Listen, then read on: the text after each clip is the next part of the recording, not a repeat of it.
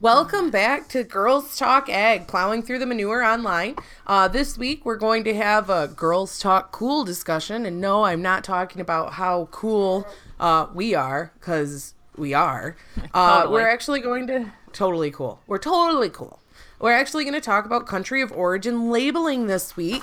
Um, I am with my partners in crime. I've got Jen Campbell Morning. and Karen Corrigan. Hello. Karen, I'm always afraid I'm going to say your last name wrong, and it's not hard. I I don't. Oh, I get called Kerrigan all the time. That's why it's Karen Kerrigan sounds better. You should change it that way. so, so, uh, so what is cool? Um, discussing the country of origin labeling. So basically, you know, I'm going to give you the the flyover of of cool in general.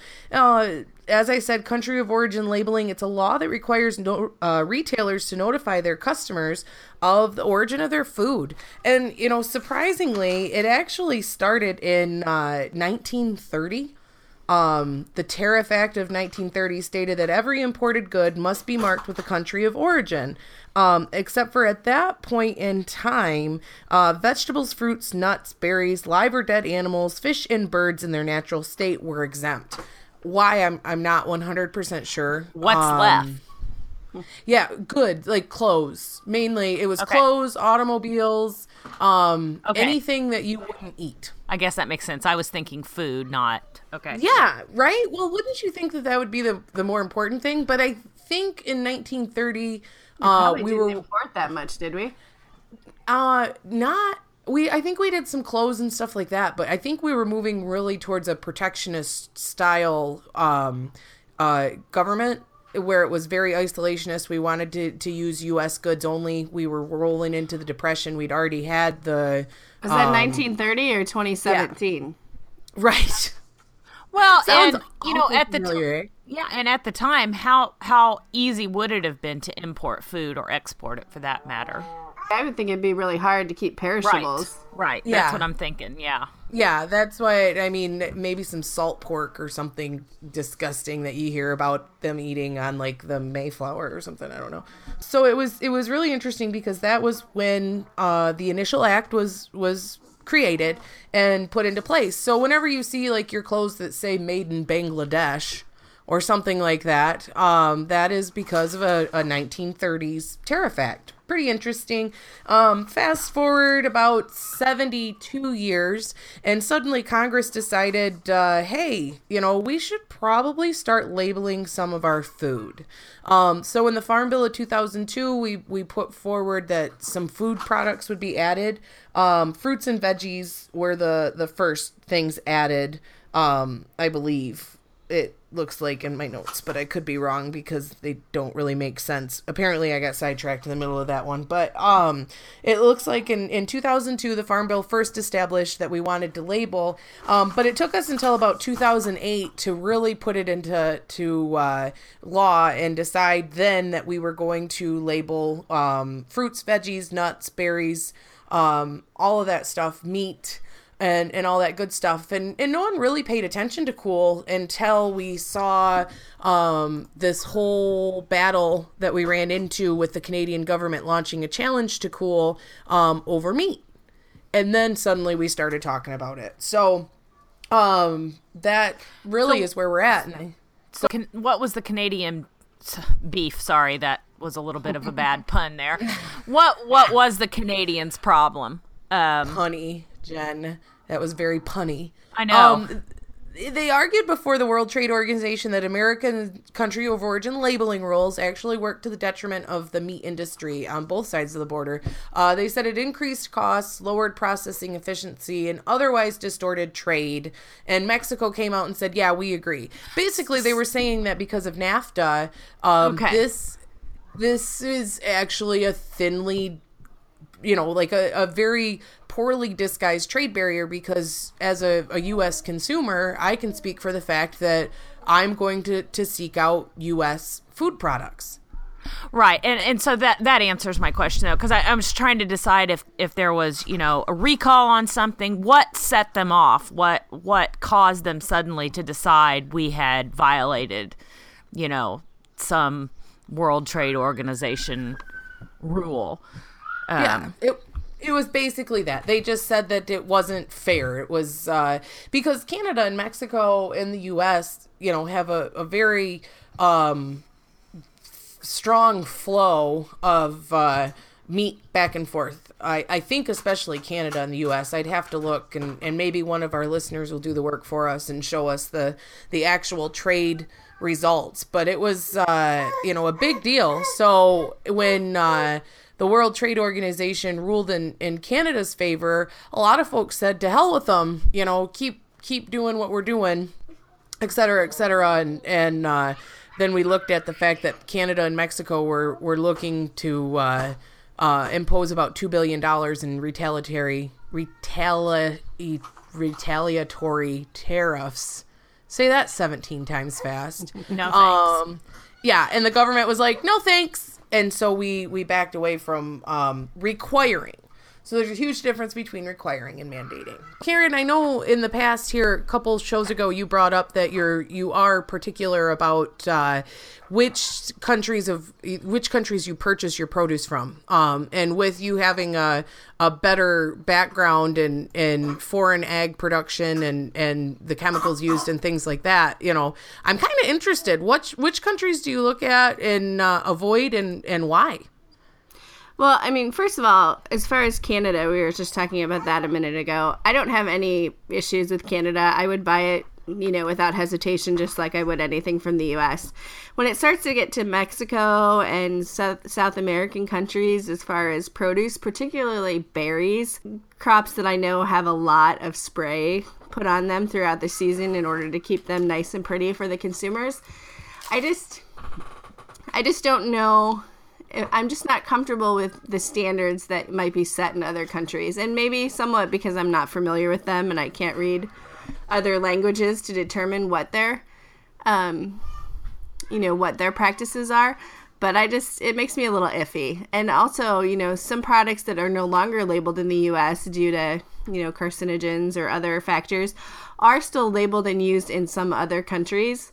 And so that makes me just a little bit leery. So I like to buy produce, particularly from the US. Canada's fine. You know, I don't have problems with any food from Australia or places like that. It's just, you know, some of the less regulated countries make me a little bit leery. I mean, I check every freaking dog treat to make sure it's not from China.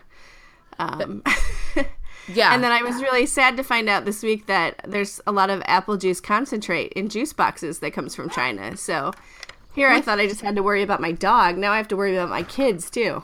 Which I like that you have checked every label for your dog treats for multiple months and you just discovered the apple Years, juice my dog is 12. You're just like last week you're like, "Oh I know. I was like, I was, I had a juice box that I was putting a straw in, and I and on the side it said "concentrate from China," and I was like, "What, mom? Where did you buy this? You know, the dollar store or something?" And no, it's from the grocery store.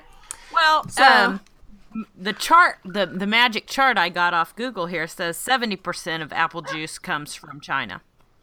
Apple juice from concentrate. From concentrate, yeah. So I Um, talked to Jeff Vanderwolf up in Michigan. I was like, "Give me a freaking apple juice that I can buy and not have to worry about it coming from somewhere else." And so, um, if you we- you can buy fresh apple juice from the Old U.S. and I believe, right, is a a good Uh, he didn't mention that one. He said Indian Summer and uh, the Meijer brand at the Meijer stores, and then um, some of the Mott's. God, but I, miss looked. Meijer. Some of the Mott's um, is also. But I picked. I just went in and got my um, apple juice from Hy-Vee to see Yeah. what was on that bottle, and it takes a while to find that little black print on a bottle. Yeah. But it had seven countries listed on it. wow. Do we That's a- really not have enough apples in the U.S.? That's what I'm. What are we doing with all the apples in the U.S.? Dumping I don't them. know. I mean, really, in years of, of too much production, you you do see a lot of food waste. I in don't get that. Why are we exporting and importing the same stuff? I mean, why why aren't we using what we have here? I mean, I know that's probably sound like Jennifer, you don't know what you're talking about, but No, why you're- is why is all this stuff going back and forth? Why are we importing apple juice concentrate when we have apples and we're probably exporting some. Oh, we're exporting tons. And I mean, you I ask the question of an everyday consumer. It's a it's a very valid question. Um, you know, and and one that that is amazing or deep to look at. I mean, it's it's really one of those things. It's a give and take. Um, you know, an in and out sort of deal. So we we do have stuff that that uh, we export and, and contracts that are set up for export, and then we want to make sure that we import um, as much. And that's the that's I guess that's the the problem or the hindrance of free trade policies is that when you have a, a trade policy or a free trade agreement with another country and someone feels that you are um, unfairly doing something to limit their imports of, of whatever goods they want to offer or that you're not doing your fair share or, or being i guess fair. I mean a free trade or a fair trade policy would be you know you take as much as you give. Um, that's what we run into. And so then we end up in these situations where we're arbitraging grain back and forth or or food or whatever it may be because we want to make sure that we're being fair. I just, Yeah. for all of the uproar there is about GMOs in our food, how come people are not freaking out about Chinese apple juice concentrate in our juice boxes? oh yeah Well, that's I mean, that seems totally mis. Um, the anger seems totally misappropriated there. Yeah. Well, yeah, I don't think they look. I mean, it, it- maybe that's. Well, I had to check my Pez this morning. Yeah, and you didn't have a label. It didn't have a label. No, I'd still like to know if my Pez comes from China because it it would be hard to give that up. I would be devastated. Did you ask Google? No, I'm I'm kind of afraid to know if you want to know the truth. I'm not su- I'm not sure I'm that strong. I'm not sure that that my that that my uh, commitment is that deep to give up Pez. Well, I, I can say the one thing um, that I did find in, in my research uh, this week has been that, you know, there are different production practices across the globe um, and different country food standards uh, or standards of food safety.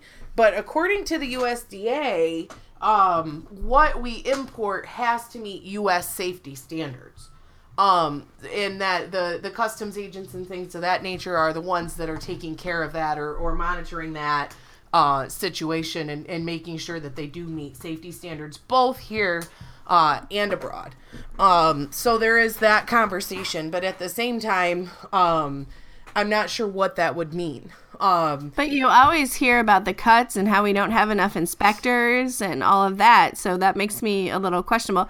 And what are they doing at the border? I mean, are they running pesticide residue tests? No, I can't imagine that they're they are. Um, I, I, I answered that very cl- bluntly, like no, like I know, I don't know, but I can't imagine that they are because it's packaged. Um, when we export goods, um, we're required to fill out customs paperwork and declare, you know, what it is. Um, and I, I'm not 100% certain what I could tell you on um, you know what goes in. We just have certain quality issues that we need to meet and and uh, standards. But reality is, um, once we load a container, um, we put a, a lock on it. Basically, we, we we it's locked until it has a, a numbered.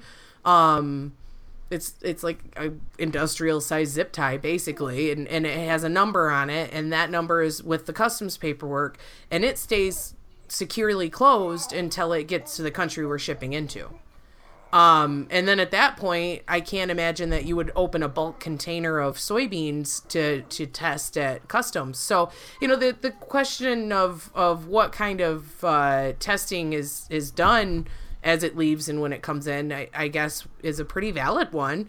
Um, because in, in my experience, I haven't really seen anything that would go above and beyond. Um, you know, you have audits, USDA audits and things like that, where they may come in and, and check stuff out. You know, maybe more so on our end, we have our actual customers, representatives from the companies that we sell to that come in and, and check out, you know, our plant and our processing and, and our, all of that stuff um, and maybe that's that side. But yeah, if it's already in a container, um, I'm not sure what level of, of inspection the customs agents could do anyway. So if produce comes in packaged, is that right? It comes in packaged Yeah, it to the come in the U.S. Yeah, Okay, and so meat, when meat comes in, it's packaged as well. Am I correct? Yeah, if it's processed, if it's already been processed, yes. Okay, so, So meat cuts, yeah.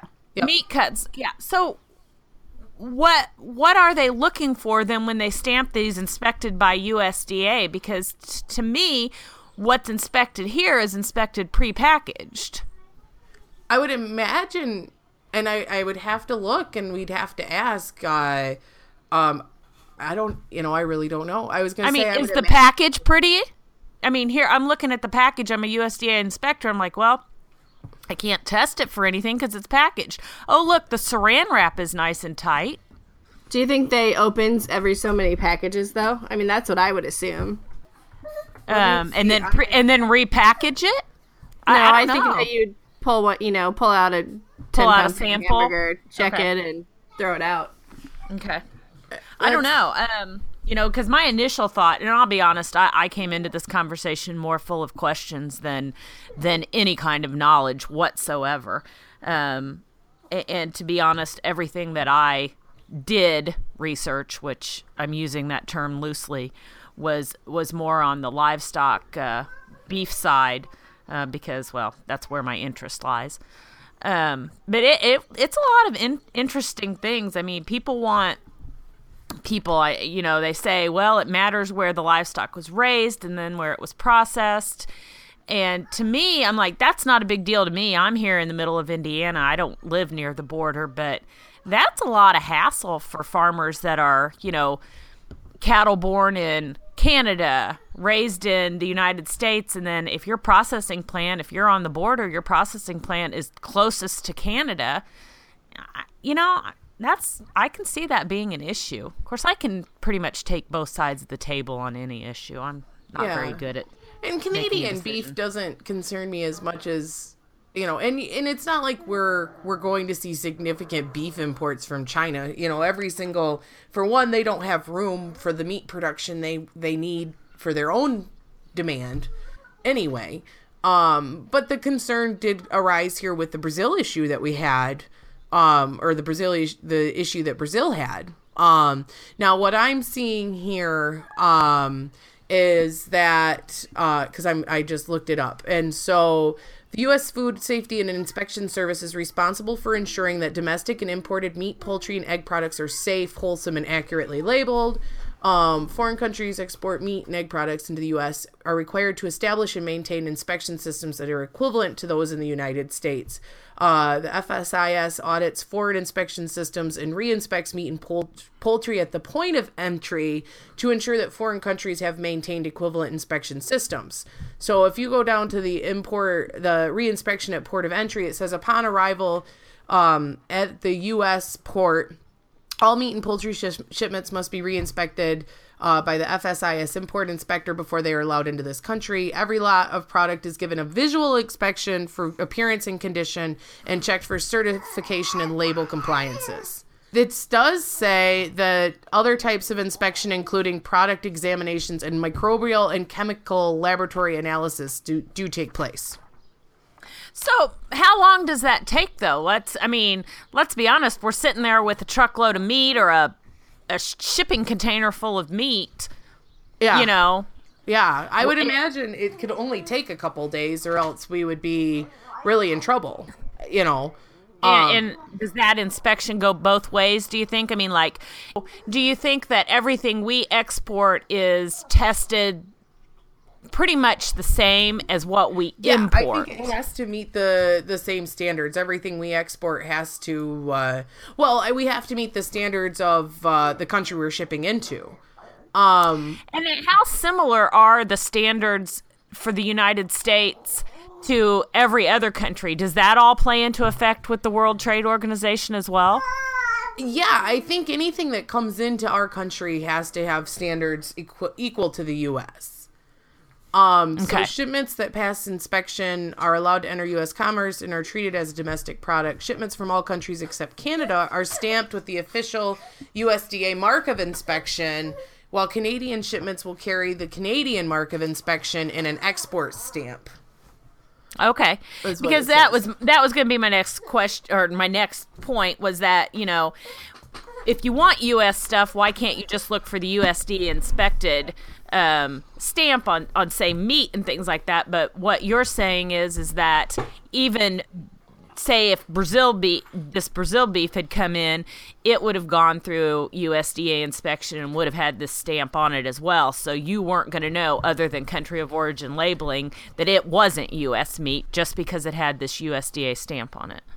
It, yeah, it, uh, with the the lack of mandatory labeling, yes. I mean, I don't. Okay, there was, that was my next question. Yeah. So the stamp, so the stamp, the USD inspected stamp that's on meat is the same stamp for U.S. meat as it is for imported meat.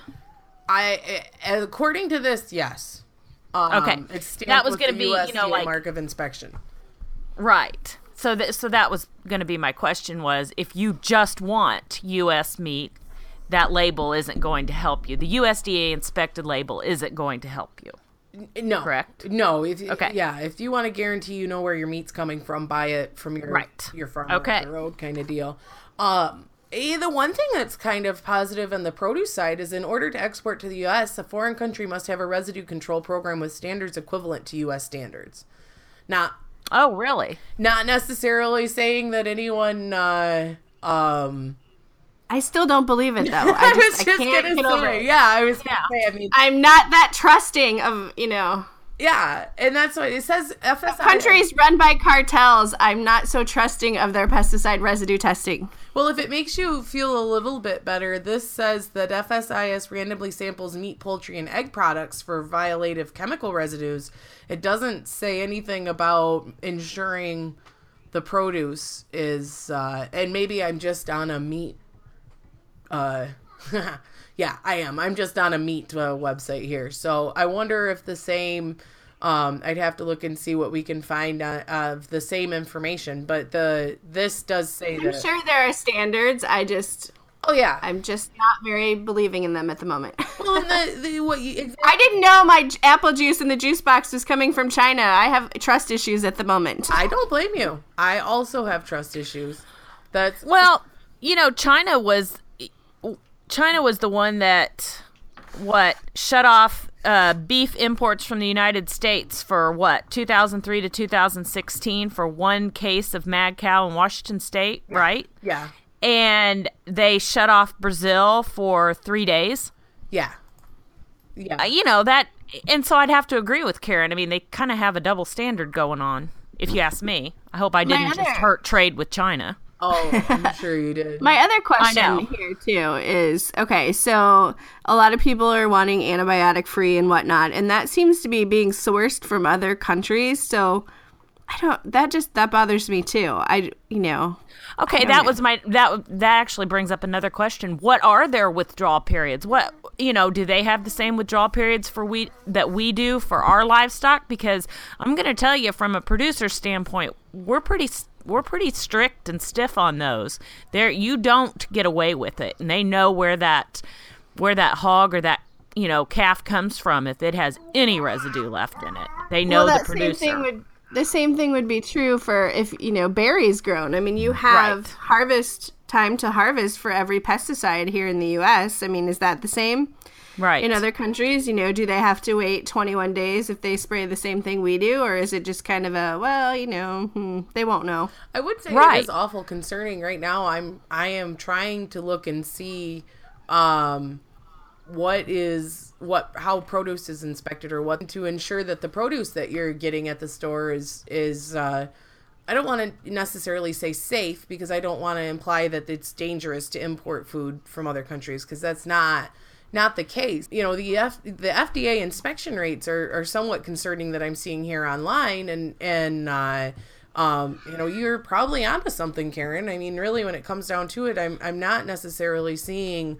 Um, there's tons of information about meat, um, eggs, eh, things of that nature, but it's it's very difficult to uh, locate any information that's pertinent about produce, fruits, vegetables. Well, and it would. Like I mean, it's for me it's not all produce you know yeah. bananas have you know you take the peel off i'm not as concerned about those you know it's like the raspberries and the strawberries and blueberries um, the ones that my kids really want to eat oh man and i just bought this huge thing of raspberries for like 17.99 at Hy-Vee because all produce at Hy-Vee is 20 times more expensive than it ever was when I went to Meijer. I miss Meijer. Um, and I never checked the label at all. So I'm I'm wondering. Usually it says product of. Yeah. But here's the thing too. Okay, so a lot of these where these berries are coming from, a lot of them the countries are in turmoil right now. Mm-hmm. You know, particularly isn't it Argentina or is it Ven- I don't know, Venezuela. Venezuela. One, uh, you know, I mean, if they don't have money to really run their country, how can they ensure their that that produce is safe? I mean, instant. Okay, so maybe some of them are U.S. companies that are working down there because I know some of the labels have, you know, company labels are you know also have products of the U.S. and products of other countries. But I just I don't know. Yeah. It's I'm fearing going to the grocery store. I'm gonna have to sit here and order everything online and check and see every product of origin. And if it's not available, I'm just gonna have to not put it in my virtual cart. Okay, that's that was another question I had when I ordered groceries from Walmart the other day. I looked for fresh raspberries, and I did look up. Um, are those country of origin labels, uh, country of origin listed on the websites where you order groceries? Because I don't think I could find it. Uh, what the apple juice was when I was clicking on the apple juice, it did say. Um, but I didn't look at Walmart. I have. Um, I looked at a couple other grocery stores, um, and Meijer being one. On the Meijer website, the Meijer apple juice ha- had said it was 100% USA apples. Okay. Um, I'm not. I'll have to look it up if I have. I, because I think that I looked for fresh fruit. I was uh, searching fresh fruit on the Walmart grocery app, and I don't think I could find the country where it came from. But let me look. I've never checked. That's what I said. I mean, I, I actually kind of feel bad about this because Well, I do too because I, you know, until we started talking about this, I I like U.S. made stuff. If I see the label, I'm like, yeah. I mean, we worry about where our clothes from come from and where they're labeled, but I, I, honestly, Should I confess to you that I'll only buy sugar that's processed in like Minnesota and North Dakota because I know sugar beet growers from there and that's what I want. I don't want sugar cane. I want sugar beets. No, I only use sugar beets, but I get Michigan. I always liked uh, the Meijer brand um, because oh my god, people, sugar beets. I feel like a horrible mother. No, I just I'm sugar beets because it's sugar beet country in, in Michigan, and uh, so Yeah. I prefer my sugar um, be only beet sugar. Sorry, sugar cane people. I know. I do the same thing because I'm like, oh, Yeah, I went I went on beet harvest a couple years ago. yeah. Did you? For, you know, I- like that- for an hour, and I was like, okay, now I'm all about sugar beets. Yeah. Well, then I'll confess. I think I'm just a buy the cheapest stuff you can find. I'm not a very good. Oh, there's nothing wrong with that. I mean, I don't buy enough sugar to sustain the sugar beet industry in North Dakota, Yeah, but you know, it makes way. me feel good. it's your own little part. I, f- I get frustrated because out here um, at Hy-Vee, at our local Hy-Vee here, um, it does not even say if it's cane or beet sugar, and it doesn't say where it comes from, and that frustrates me. Really, Yeah. I usually look on the back and see the company. Yeah, well, and that's why I buy the Hy-Vee sugar, and I'm gonna have to double check and see. Um, I uh, I know that I was I was frustrated here the last time I looked because I was like, why on earth, um, you know, why am I not seeing where this is from, kind of deal. And it maybe I was just in a hurry because Carl kind of looks at me funny when I'm I'm taking time to look through things. He's kind of like, why are you looking at the labels? Um, you know, and most of the time it's just because it's my job. True, because of the podcast. That's why. Okay, so uh, yeah, I guess I'm not a label reader. I like to get in and out as fast as I can. I'm, I'm on grocery.walmart.com and I've got blueberries, 11 ounces in the clamshell. Um, no, it does not say where they come from. And that might be why. I mean, your online. Karen, did you check your actual produce or did you check your goods? Um, like your apple juice or whatever versus, um, you know, like did, did your apples show on on Hy-Vee where they were from? Um, I did not check on that. Yeah. I was only concerned about the actual juice. Yeah, and that's I wonder. Uh, I'm gonna have to to take a look and see because that's it's interesting. The whole entire thing is uh, um, interesting to me because I've never spent the extra time to look. I feel bad. On the Meijer website, under Indian Summer Premium Apple Juice, it says product details apple juice made from fresh U.S. apples fortified with at least 120% of your daily vitamin C. Fresh pressed, Which made all- in the USA with U.S. A- U.S. apples is under features. Which, interestingly enough, 90% of your vitamin C comes from China as well. Jen, you're ruining me. I'm sorry. I'm trying to make you a more intelligent person here, Karen. But no, I'm serious. I mean, I'm looking at Oh, this the chart that supplements. Yeah, you're looking at the supple and the supplements aren't Yeah. even regulated. That's the funny part is Well- are they do are they uh did I not did I see that wrong? Like that's if uh is it because they're not really regulated by the USDA, correct? So you can have your imported supplements and unless it's ginseng. And then for some Uh, reason I think yeah, ginseng is. I don't know why, but I do know that random odd fact Isn't it considered a crop instead of a yes. supplement? instead of a supplement. because you actually grow ginseng. Yeah. right. Yeah. I, I think you're right. No, I mean, ninety percent of your vitamin C. Who knew? That's creepy. I avoid mushrooms. Um, I saw mushrooms grown in China, and it was really gross looking. Which mushroom production I think is really gross looking anyway. Which a mushroom farmer can correct me on that, but I think like that's Carl told me some disgusting story about the Chinese restaurant in Mason City and a mushroom and some sort of parasite and on the store they were like, yeah, Oh, there's stop, stop, there's nothing okay. we can do about it. It happens, and I definitely rethought my mushroom. You know, the amount of times that I've ate those mushrooms at the Chinese restaurant, and how I never will again, ever.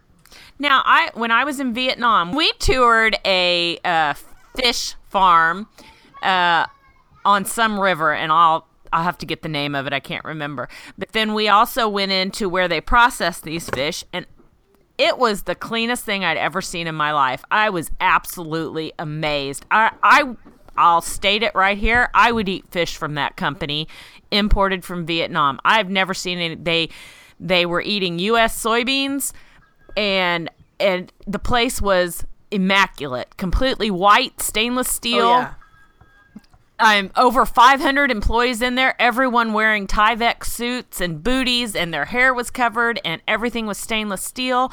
And and when these people left, there were um, like they didn't everything that was processed there had to be live. Anything that was dead was sent out the back door on trucks. These people would stop at the fish market on their way home, which was disgusting, and buy their meat because they didn't want the frozen meat that they were packaging and sending to the U.S. Uh, because it was processed. I guess I can't begin to tell you, but what they were eating compared to what they were shipping to the U.S and I would eat what they'd shipped. It was it was an immaculate facility. yeah. That's I know. Um, I've never been over there personally, but um, my boss and uh, coworker have been over to the places that uh, my that use our beans, and uh, Yeah. they've said the exact same thing. Uh, everything's white. Well, I and that's- picture like the Willy Wonka factory. Um, Oh, completely. Yeah, I mean, we I went over with uh, United Soybean. See for yourself. I mean, and it was it, obviously a soybean tour, and I I can tell you there was a lot of stuff over there. I don't ever want to go back to those countries, China and Vietnam, but that fish processing plant was amazing. that yeah so i mean it's not always um you know some of these imports that we have aren't well it's concerning because we don't know and i mean it's it's not like I was gonna say maybe my fear is in my head, but I, I'm not saying that on the produce side because, like I said, I cannot find much information. I'm not either. on um, produce production here, and and with the, you know, it, it's it, it's not. I mean, there's one thing um, when it comes to cattle production and things like that that, um, or hog production or whatever it may be, fish raising fish or whatever that.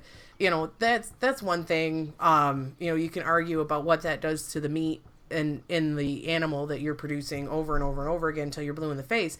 When you're spraying something directly on fruit, especially a fruit that that doesn't have a, a skin, you know, like a raspberry or um, lettuce or mushrooms or whatever that may be.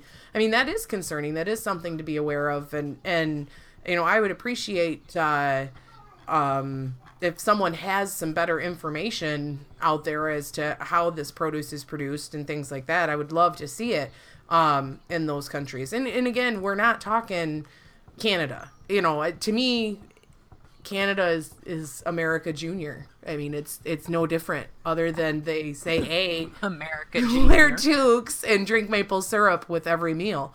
That's how I picture Canada.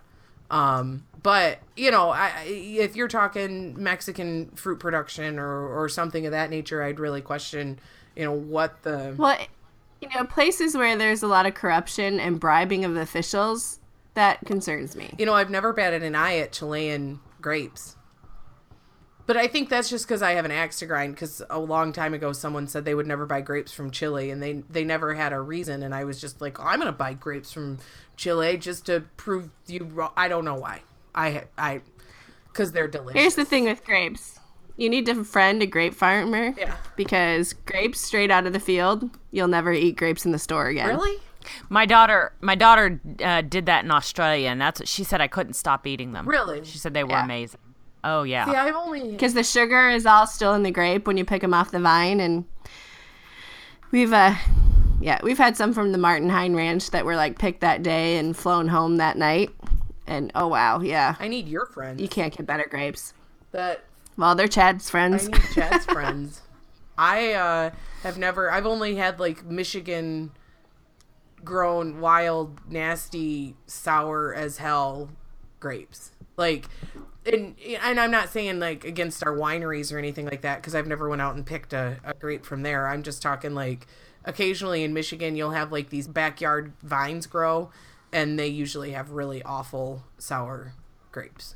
It's disgusting. They say that that has a lot to do with our weather here, and that's why we can't grow the best grapes for wine or anything Well, else. Well, that's so. in Michigan. Up there, we have the the wineries up near Traverse City, but that's it's a special area. Like the weather's different. It's cloudier, Yeah. um, and cooler in the summertime or whatever because of the lake. So I don't know, but um, so yeah, I mean, really, when it comes down to it, it's not like we solved the the world's problems with. Uh, cool here country of, of origin labeling i mean i i just i think it's something that's important to to pay attention to i i would like to avoid um you know taking a protectionist stance i mean that's what to me yes i would i would love to have uh, my meat labeled but i also understand that it, it cannot be a, a requirement um, I, I get the, the reasoning behind the, the WTO ruling. I get why Canada and and uh, Mexico were, were bothered by the deal here. I, I understand So- that. Um, If we if we can't make this a law, can't retailers do this themselves? yes. Well, here's the thing. Everybody's looking for a niche market. Well, put made in the USA Yeah. on that label. No I mean, there's your niche market right Yeah, there. because I can't imagine Canada can sue Hy-Vee. You know what I mean? If if Hy-Vee Right. makes it a store policy, and I think there are stores that do, and I think it, it the fact that we haven't necessarily seen a label on our package of meat um, doesn't m- mean that they wouldn't do it. Maybe they just perhaps source their meat. I can't imagine being in, in BFE Iowa, we would be able to import um, cattle, you know, or meat products from Brazil. Now, the one thing I, I but I would think your larger box stores that they could. yes, I think they can, and I think I've now- seen it in Walmart, um, perhaps, but I could be wrong. Well, I mean, I, per- buy my local beef, you know, at the locker seven miles away, and I get my pork out of Minnesota from Minnesota Brian because I met him on Twitter. Now I get pork from him. And- correct me if I'm wrong here, but I swear I read an article that said the the cool labeling uh, was on was the job of the retailer anyway, not the processor. Did I? the, it's the retailer, yeah, any supermarket, but like it's different. Like it doesn't a butcher who doesn't have produce, he doesn't he didn't have the same rules as a grocery store that has both meat and produce. So if that's wrong, if it's the retailer's job, then what what we're exporting wouldn't have the label on it anyway, right? I'm confused. The confused U.S. now. label. Yeah. I mean, it would it would have the the U.S. label on it because that would be part of the customs paperwork that went with it. What the the countries that we're exporting into, you know, what our importers are doing once they're putting it in the stores is entirely up to them. For the purposes of cool, the definition of retailer generally includes most grocery stores and supermarkets, retail firms such as fish markets and butcher shops, as well as small stores that do not sell the threshold amount of fresh produce, are exempt from the country of origin labeling requirements. Restaurant So- and other food service establishments, cafeterias, lunchrooms, institutions are also exempt. So if the retailer is having to do this job, who who is exporting this food? Now I'm thoroughly Company. confused to be honest. I mean, the the export side out of the U.S. is is just different companies. Um, you know, I mean, the people labeling it are the companies producing the food because it's already on the label when it gets to the grocery store. That's yeah, that's that's where I got confused. yeah, whoever is So, the reseller in the U.S. So like, um, say Joe Blow, Joe Blow Meat Company or whatever. Um, they are the they're doing the packaging and the the distribution into the stores, 'Kay. and they're the ones when they do the packaging and the distribution are labeling as far as and I they're understand. considered the retailer. And they're considered the retailer. Yeah, I I believe I could be completely I, wrong. I guess I don't know. Um, See, it, it's kind of confusing if Well, the, the, retailer. supermarket's not going to buy anything that's not labeled because they have to have something that's labeled. yeah.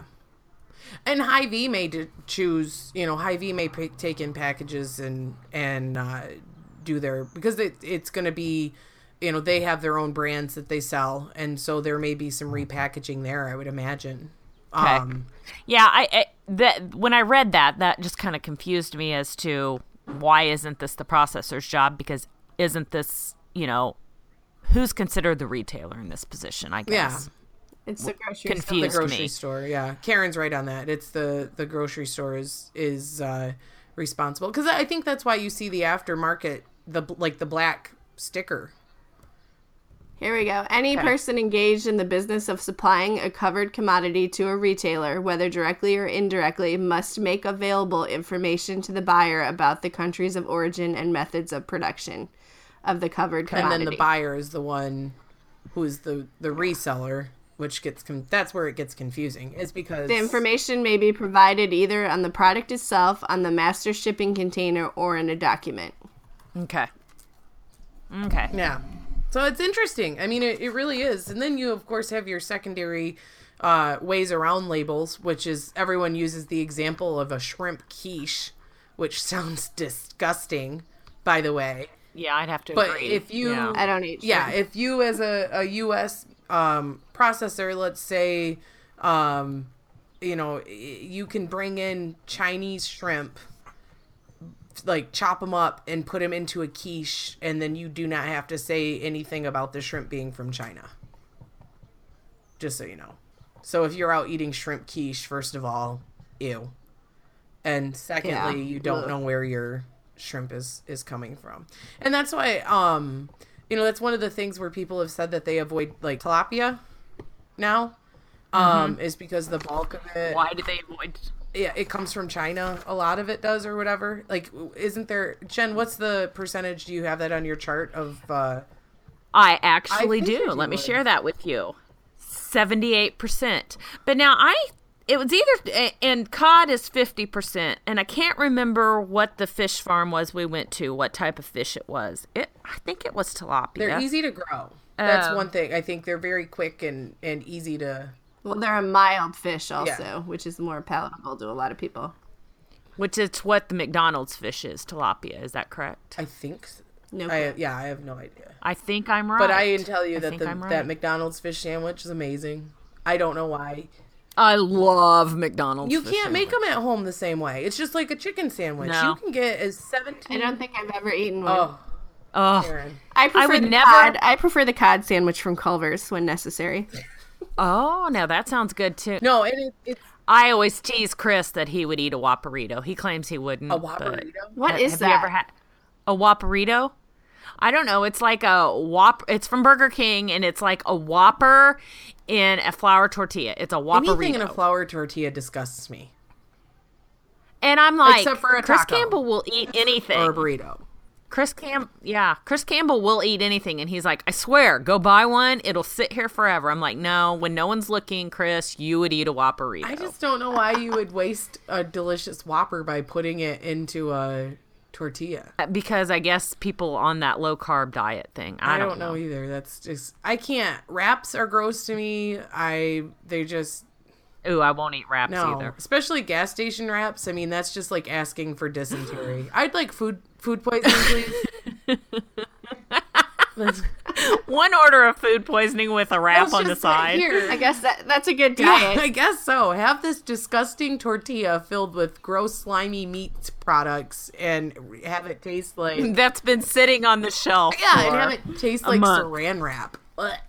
Just can't. But so in any event, um, you know, I don't think we really solve the world's problems with this. I mean, we just had a conversation, and that's all we're here for. Like, I don't want anyone to get this idea here that all of a sudden we're going to come out and be like, "Hey, uh, here's our opinion, and this is how the world should operate." That's not what we're we're here mainly for entertaining purposes, and that's questionable sometimes. Um, do you guys have anything you'd like to add uh, to the cool discussion? Um, you know, anything that you'd like to to throw in? Last word, perhaps. This is one thing I'd like to see all labels have country of origin label. I can agree. I can agree with that. I mean, I want to know where it comes from. It may deter my buying habits and it may not. It just kind of depends on how hungry I am at the moment. yeah. And how much time you have in the grocery store. I mean, So honestly. do you do it? You know, do we do we look as a store? Because we can't. You know, as much as we want it, um, if we're going to continue to embrace these free trade policies, we really can't. Um, and we want them. I mean, they're very beneficial for agriculture. I, I cannot sit here and and um, say that enough. But at the same time, we're also able to to produce our own food. You know, pretty substantial. I mean, d- U.S. demand can be covered basically by U.S. supply, unless we ran into a a, a weather issue. You know, when you saw the, the drought in California, you really you really saw your produce prices go up and things like that. So that's knock on wood, no weather You know, conditions. The only here. thing we don't have is bananas. yeah, that's why, and we don't grow them anywhere else. That's the Oh, they do at Iowa Do they? State. Just FYI. Yeah, they grow all. Iowa State grows all the bananas they need for their campus. I did not know that, Jen. You are amazing. Well, that'd be Casey Well, Campbell. why I mean I would love to see Iowa, and I I talked about it in a, a different podcast on another network a while ago. What? I know. What? I cheated on you guys. I'm sorry. kidding. Um, but I would love to see someone in Iowa, you know, prop up a bunch of uh, greenhouses and start producing some food, you know, local local produce. Um, but It'd be expensive though. Just to heat those over the that's winter would be the killer. Like Yeah. that's the thing is you just cannot. It's not ec- economically viable. So we need food imports. Um, we do. We I mean we don't need meat imports. I don't think by any means. Um, no offense, other countries, but we do need um produce imports. I mean we we don't have enough um available warm temperatures and things of that nature i don't think to to meet the demand Well, and we need chocolate. Yes, we need chocolate. We need coffee. Um, you know, there's a lot of things that we don't necessarily produce here. So that's the problem. Is yeah, we want the label, we want to be able to buy US, but at the same time we we don't want to incite some sort of trade war um with other countries, you know, when things have been going reasonably well so far. So it's hard. I guess it goes back to, you know, if if you do have a concern um about where your food's coming from, you either buy it local or or um, do your research and and figure out what you got going on there is is really the only way to avoid taking something in that you don't want to to have your family eating at this point. So um, I need to go replace all the apple juice in my house. yeah. I don't drink apple juice. Uh, one time when I was like six, my dad, I had the stomach flu, and my dad's like, I read somewhere, which I don't know where he would have read because the internet wasn't a thing yet. Maybe a Reader's Digest or something. Um, you know, apple juice will help calm your stomach. No, it has the exact opposite effect, FYI. And so since then, like here we are 29 years later, and the thought of apple juice still makes me want to harf. That and it looks like piss. I'm sorry. I mean, does your apple juice get replaced with urine? Who knows until you taste it. All right, uh, Jen, do you have anything you want to add? You know, I'd like to know what livestock withdrawals are in other countries, um, if they're the same as the U.S., and I really need to know where Pez comes All from. right, listeners, you have one job.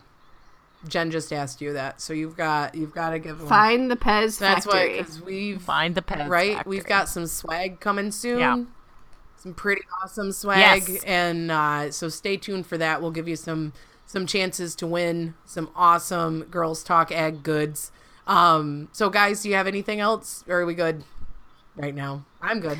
Nope. I need to. I need to get the planner rolling. But Jen's so. got to feed the world. I know that's my job. My kids are quiet when they haven't been this whole podcast, so there must be something bad going on.